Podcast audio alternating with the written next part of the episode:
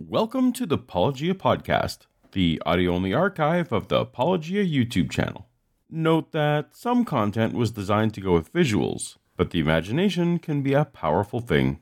If you enjoy the podcast, please consider giving it a five star rating on the podcast app you're using now to help us reach more people. Or, since this endeavor is ad free, consider going a step further and supporting us for as little as a dollar a month at patreon.com slash paulogia.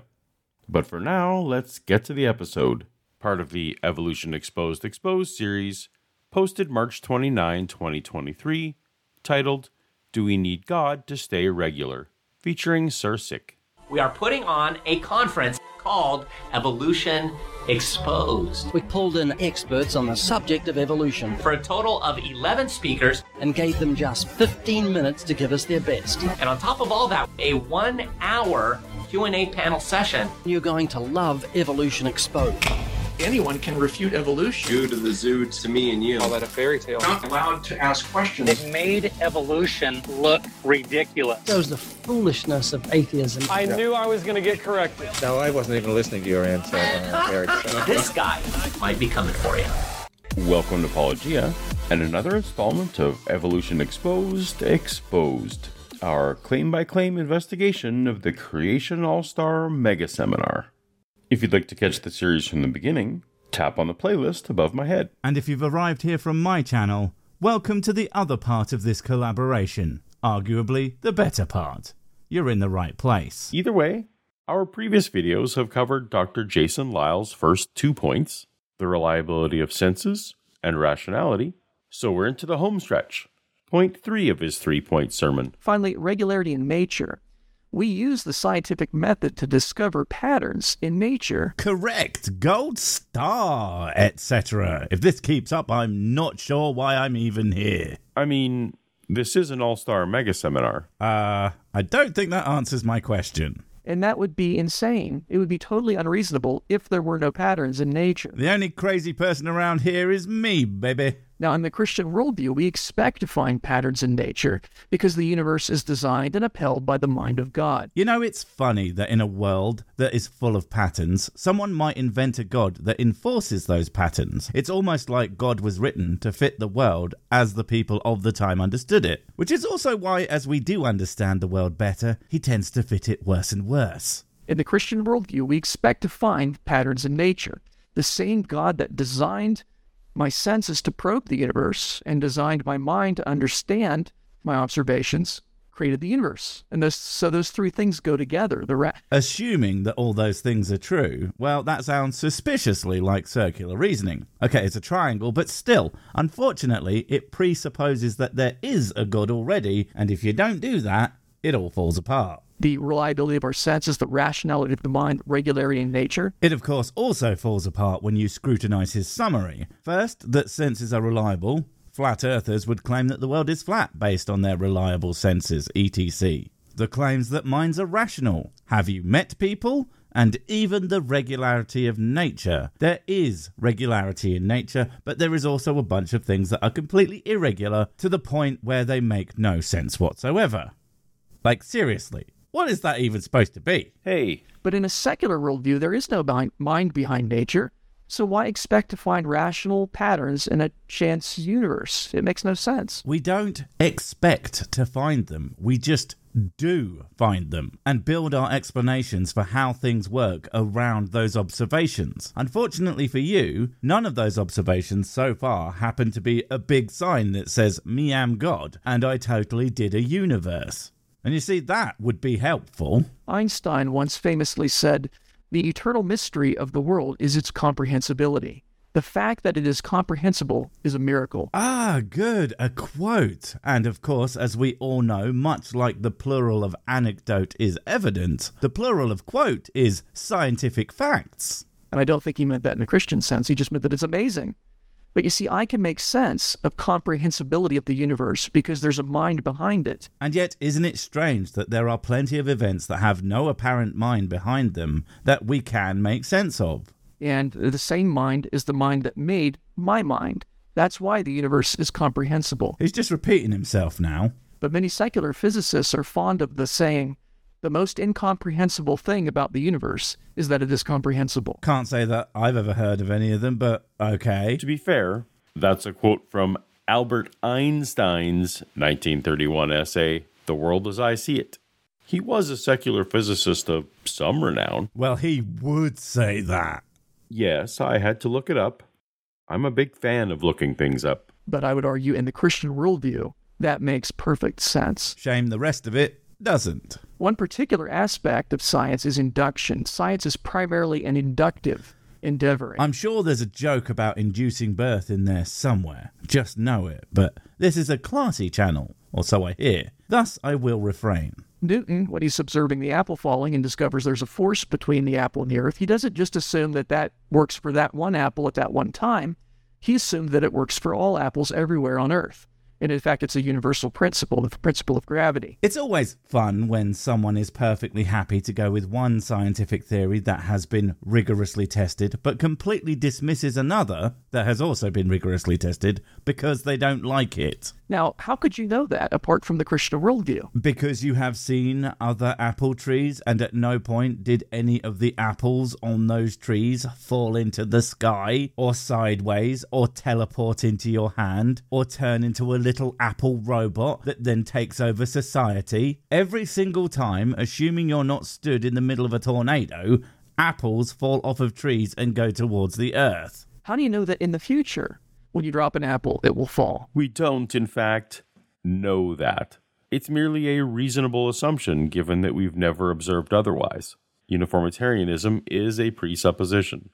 As soon as we observe otherwise, we will adjust our understanding and assumptions. How do you know that in Antarctica, if you drop an apple, it will fall? If you've not been there to observe that, how do you know that? This is not nearly as smart as he thinks it is, and his smug face is quite the sight. Well, in the Christian worldview, I can make sense of that because the same God who upholds the world here upholds Antarctica, and, and, so it's going to obey the same rules. It answers to the same creator. Okay, so let's assume that there is no God, but we lived in a universe that just happened to have these rules. What would you expect to happen to dropped objects? Would it be the thing that always happens, or would you expect to see some random event every time simply because no one is apparently enforcing them? It is only in a universe with a supernatural being who's willing to suspend laws of nature that one would not expect uniformitarianism. Instead, one would be unsurprised to see laws of physics violated. Oops, there goes God again.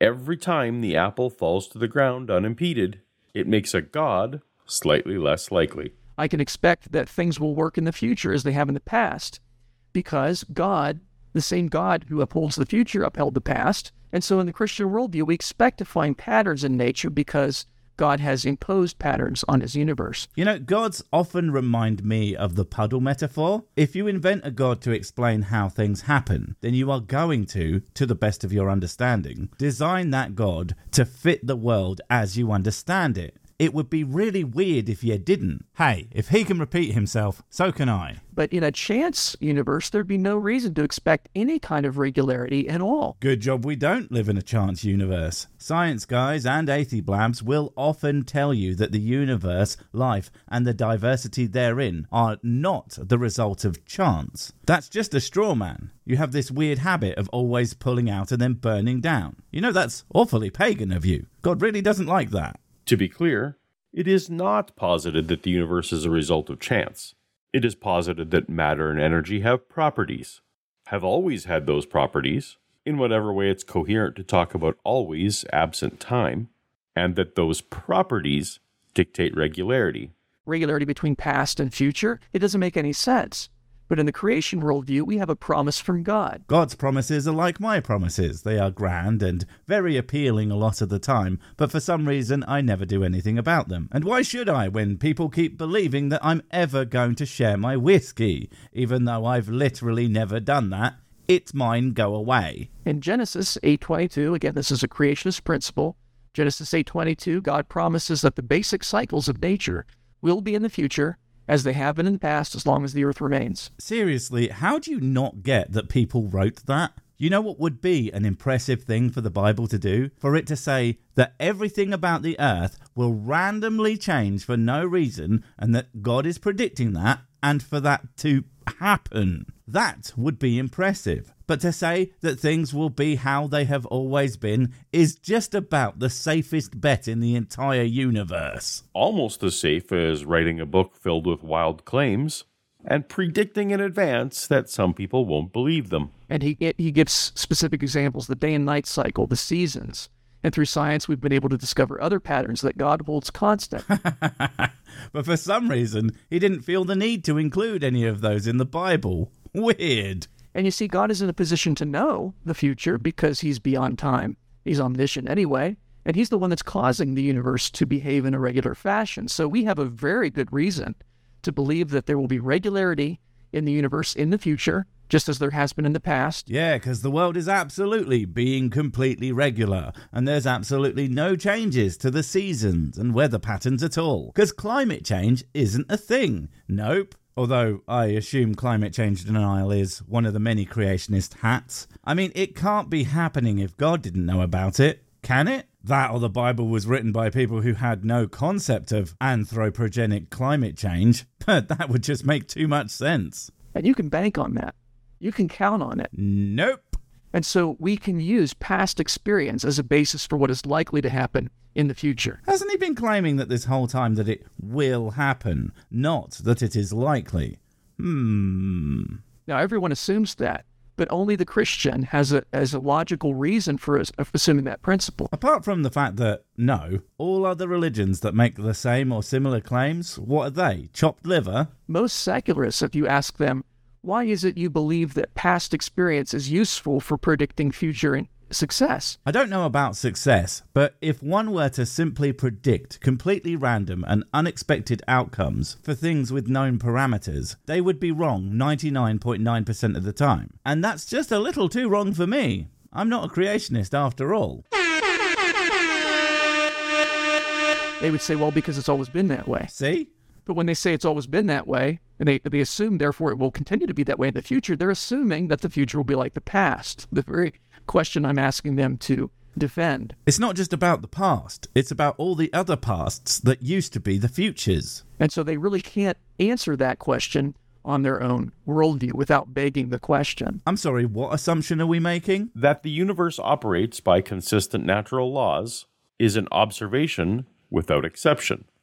As soon as we observe otherwise, we will adopt a different principle. That's just it. By and large, science doesn't function on assumptions, it functions on evidence. All we know is that the world works the way it does. The reasons why are what we strive to understand. The only person begging the question is this guy when he says there is a God and he did A, B, C and wants X, Y, Z. And so, in conclusion, literally every discovery that has been made in science is a confirmation of biblical creation because it could not have been made without the reliability of senses, the rationality of the mind, and regularity in nature. Bollocks.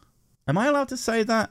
Does it count as a swear if it's an English one? Bollocks. Bollocks. Bollocks. Bollocks. Bollocks. Bollocks. Without those three principles, creationist principles, no scientific discovery could be made. Okay, sure thing, pal. That's obviously why creationists are considered at the forefront of every scientific field, blazing a trail across the world of science and technology that those dumb secular scientists can't even hope to keep up with. Their flying future space cities of the elite boy smart guys do blind us all with their magnificent glory. And that's why I'm not particularly worried about some new discovery that allegedly disproves creation, because I know that that discovery could not have been made unless biblical creation were true.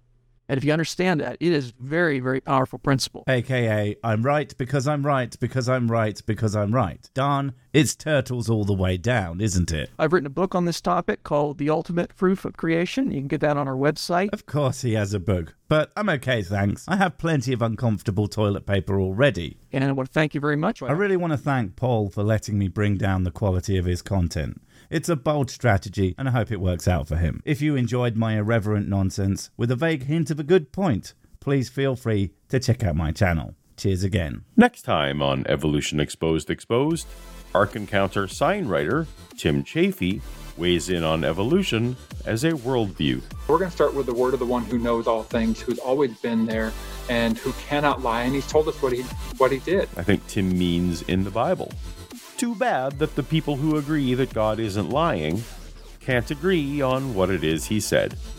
Tap on the video on screen now, and I'll see you over there. Later.